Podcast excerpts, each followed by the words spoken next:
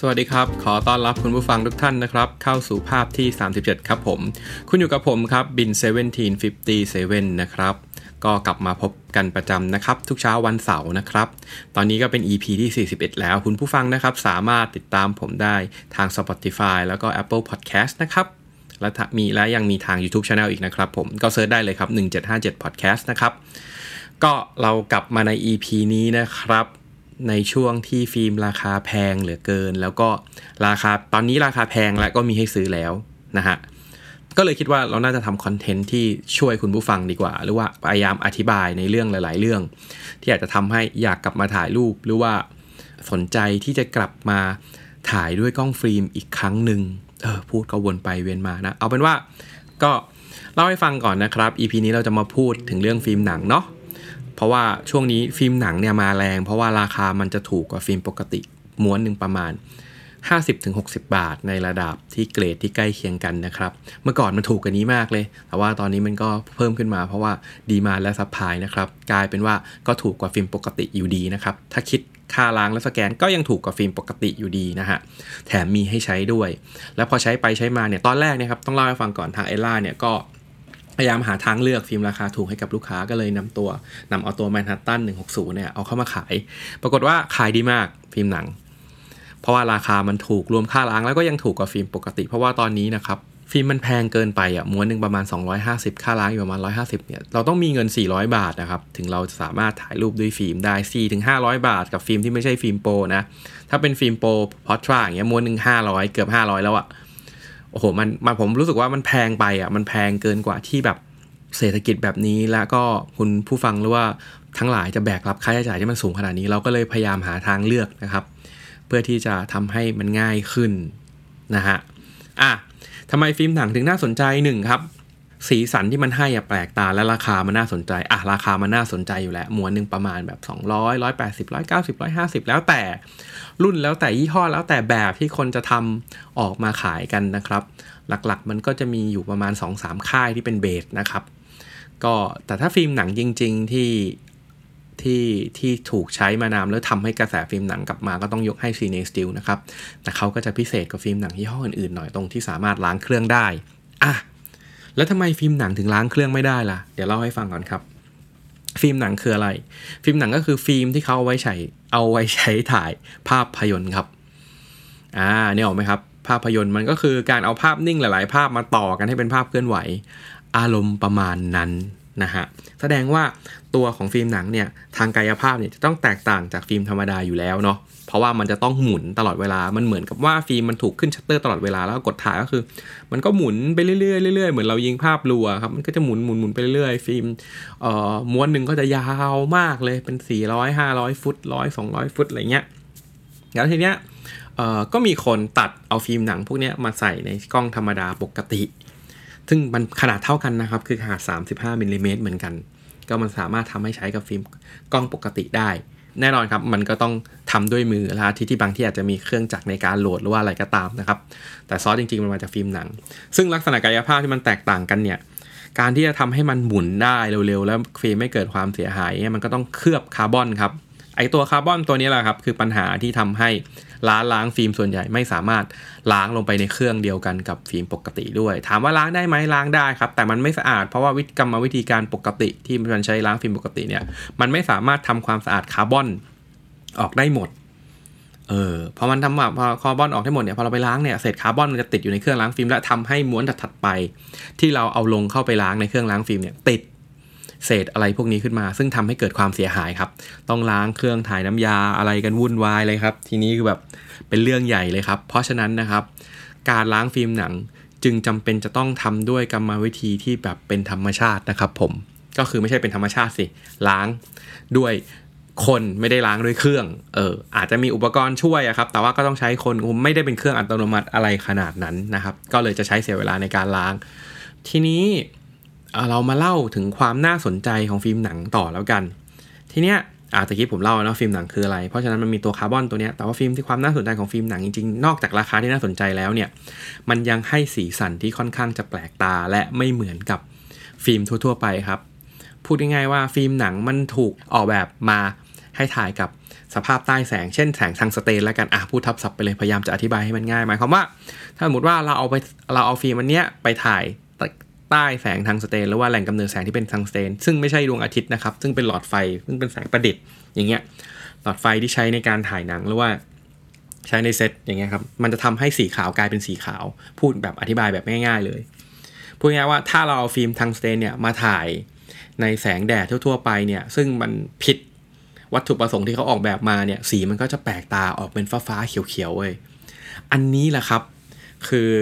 เสน่ห์และ character ของมันจริง ๆ นะ ถ้าใครชอบฟิล์มแปลกชอบสีแปลกๆ นี่มุ่งไปเลยครับ tungsten ถ่ายอะไรก็ฟ้า ฟ้าแบบ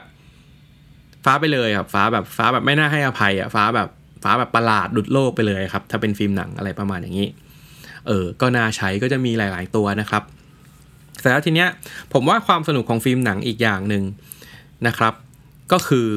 ฟิล์มแต่ละกระป๋องเนี่ยมันมันบางตัวก็หมดอายุ บางตัวก็หมดไม่หมดอายุนะครับ อย่างเช่น original product ของเอล่าเนี่ยก็ นำมาจากซอสที่ไม่เหมือนกัน ทีเนี้ยเนื่องจากการเก็บและการกรรมวิธีที่ผ่านมามันไม่เหมือนกันเนี่ยออพอล้างออกมามันก็ไม่เหมือนกันครับ เออ แปลกไหมผมก็เลยเชื่อว่ามันค่อนข้างมีความเป็น unique แบบในทุกๆ อันอยู่พอสมควรเลยครับ แต่ว่าหลักๆแล้วก็จะมี tungsten กับ daylight อะแยกง่ายๆอย่างนี้ daylight ก็คือเหมือนฟิล์มปกติทั่วไป ใช่ฟิล์มหนังก็มีเหมือนฟิล์มปกติทั่วไปที่ถ่ายออกมาแล้วสีเหมือนฟิล์มปกติทั่วไป แต่พอล้างออกมาก็ไม่เหมือนอยู่ดีครับ แต่ว่าก็ใช้ถ่ายในแดดที่สีมันไม่แบบประหลาดมากนัก มันก็จะมีโทนแบบพิเศษพิเศษเนาะสำหรับใครที่แบบว่าอยากลองฟิล์มหนังเนี่ยถ้าไม่รู้จะเริ่มลองที่ไหนเนี่ยผมแนะนำเอล่าบีเคตอนนี้เรามี original product อยู่หลายตัวที่เป็นฟิล์มหนังสีแบบพิเศษพิเศษหลายตัว ซึ่งผมชอบมาก ๆ อย่างเช่น Honolulu 100 อย่างเงี้ยที่เคยทำออกไปคือสีสวยมาก สีแบบ Portra อะไรอะแบบเฮ้ยแม่งดีมากเป็นสีแบบ ซึ่งไม่มีอีกแล้วหมดแล้วก็คือหมดเลย แต่ว่าตอนนี้ที่มีอยู่ก็เป็น Portland 160 นะครับ สีจะคล้ายๆกับแมนฮัตตันถ่ายอะไรก็จะฟ้าหมดเลย เออแบบแม่งคือแบบดีมากอะแต่ผมจะชอบตัวฟิล์มหนังที่เป็น daylight นะ เพราะสีมันก็แบบ เออคล้ายๆกับฟิล์มปกติ grain มันจะมีความเนียนแบบเนียนแบบหนังอะ ผมว่าคุณผู้ฟังต้องลองอะ่ะ มันไม่แพงนะ แล้วมันก็เหมาะสำหรับถ้าลองฟิล์มหนังสักม้วนหนึ่งอาจจะชอบก็ได้เนาะโอเค ทีนี้ผมก็เล่าแล้วฟิล์มหนังคืออะไรมันน่าสนใจ เพราะอะไร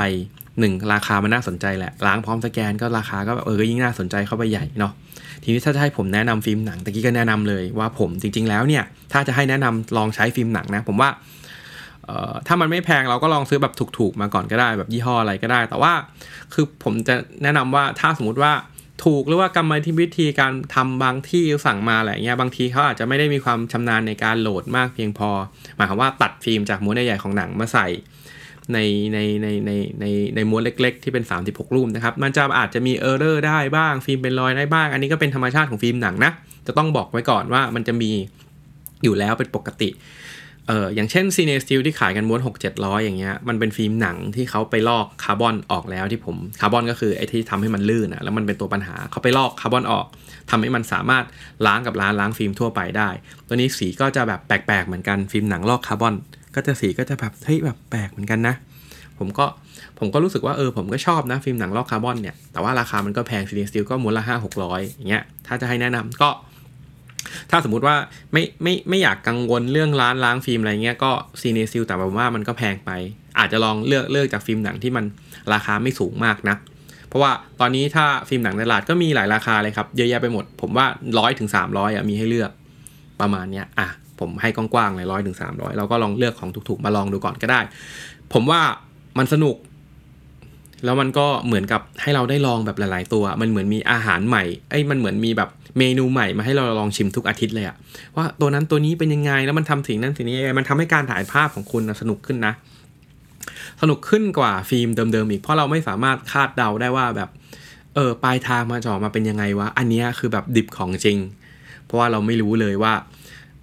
ว่ามันจะออกมาเป็นยังไง และที่สำคัญนะครับ ร้านล้างฟิล์มก็มีผล อันนี้ไม่ได้อวยหรือว่าบอกร้านตัวเองนะ หรือว่าอะไรเงี้ย ร้านล้างแล้วสแกนฟิล์มก็มีผล เพราะว่าแต่ละร้านก็ไม่เหมือนกันอีก ลองล้างหลาย ๆ ร้านดู คุณผู้ฟังอาจจะต้องลองร้านที่คุณผู้ฟังชอบก่อนว่าเขาล้างมาเป็นยังไง หรือว่าเราเอาฟิล์มหนังอันนี้ไปล้างร้านที่คุณผู้ฟังน่าจะเล็งไว้ว่าจะเปลี่ยน สมมติเคยล้างร้านหนึ่งแล้วอยากมาเปลี่ยนมาล้างร้านหนึ่งหรือว่าเอาฟิล์มของร้านผมเอลล่าบีเอเคเนี่ย ไปล้างอีกร้านหนึ่งเพื่อจะได้ดูว่าความแตกต่างมันเป็นยังไง หรือว่าจะลองฟิล์มอีกร้านหนึ่งไปลองล้างที่ร้านผมดูก็ได้ครับ เพราะว่ามันเป็นกรรมวิธีการทำด้วยมือมันก็จะสนุกเข้าไปอีก แต่ร้านก็จะมีแบบสูตรไม่เหมือนกันนะแต่สุดท้ายแล้วมันคือข้าวกะเพราไก่อะพูดอย่างนี้เหมือนกะเพราไก่ใช่ไหมแต่ร้านก็มีวิธีการปรุงไม่เหมือนกันรสชาติก็เหมือนกันแต่สุดท้ายแล้วมันก็คือกะเพราไก่ ก็คือไก่และใบกะเพราเนาะราดบนข้าว เพราะฉะนั้นมันจะสนุกมากเลย ถ้าเราได้ลองเข้ามาสู่วงการนี้นะ แล้วผมคิดว่า มันก็น่าจะทำให้คุณผู้ฟังได้เพลิดเพลินและประหยัดเงิน แล้วก็รอจนกว่าฟิล์มโปโปมันจะกลับมาราคาถูกครับ อย่างเช่นผมผมให้ทัศนคติว่าความคิดเห็นส่วนตัวผมนะ อย่างเช่น Fuji Pro 400H เนี่ยแตะเรื่องนี้นิดนึงแล้วกัน ผมคิดว่ามันน่าจะออกรุ่นใหม่ออกมา แล้วมันน่าจะราคาไม่แพงด้วย เพราะฉะนั้นอะถ้าเราต้องไปซื้อม้วนละพันม้วนละแปดเก้าร้อยสองสามพันเนี้ยผมคิดว่าอย่าเลย จริงๆ ในความคิดส่วนตัวถ้าผมแนะนำนะ เพราะว่า มันอาจจะกลับมาผลิตใหม่ แต่ถ้าซื้ออยากซื้อก็ซื้อเก็บไว้เป็นสะสมก็ได้นะ ก็ไม่ได้เอาไว้ใช้อะไรเงี้ยเหมือนเราเก็บรุ่นแรกไว้อะไรอย่างงี้เนาะถือว่าเป็นของสะสมไปแต่ถ้าจะซื้อมาใช้เนี่ยว่าลองลองดูอย่างอื่นไหมลองใช้แบบอย่างอื่นดูไหมหรือไม่ก็รอปีหน้ามันกลับมาใหม่ นอกเว้นแบบว่าเออเราตัวนี้อย่างเดียวเท่านั้นก็อะก็ก็ได้ แต่ว่ามันก็จะมีแบบหลายตัวให้เลือกเนาะไม่ว่าจะเป็น p o r t r a Ultra Max Fuji Premium Extra 400ก็เราลองดูก็ได้เนาะ ก็สุดท้ายแล้วนะครับ ก็หวังว่าคุณผู้ฟังทุกท่านนะครับ จะมีความสุขในการถ่ายภาพนะครับ แล้วก็อย่าลืมช่วงนี้ก็ยังต้องดูแลรักษาสุขภาพเนาะก็ดูแลรักษาสุขภาพครับ แล้วก็พบกันใหม่ใน EP หน้าเนาะ EP นี้ผมจากอย่างนี้เลยแล้วกันนะครับ สวัสดีครับผม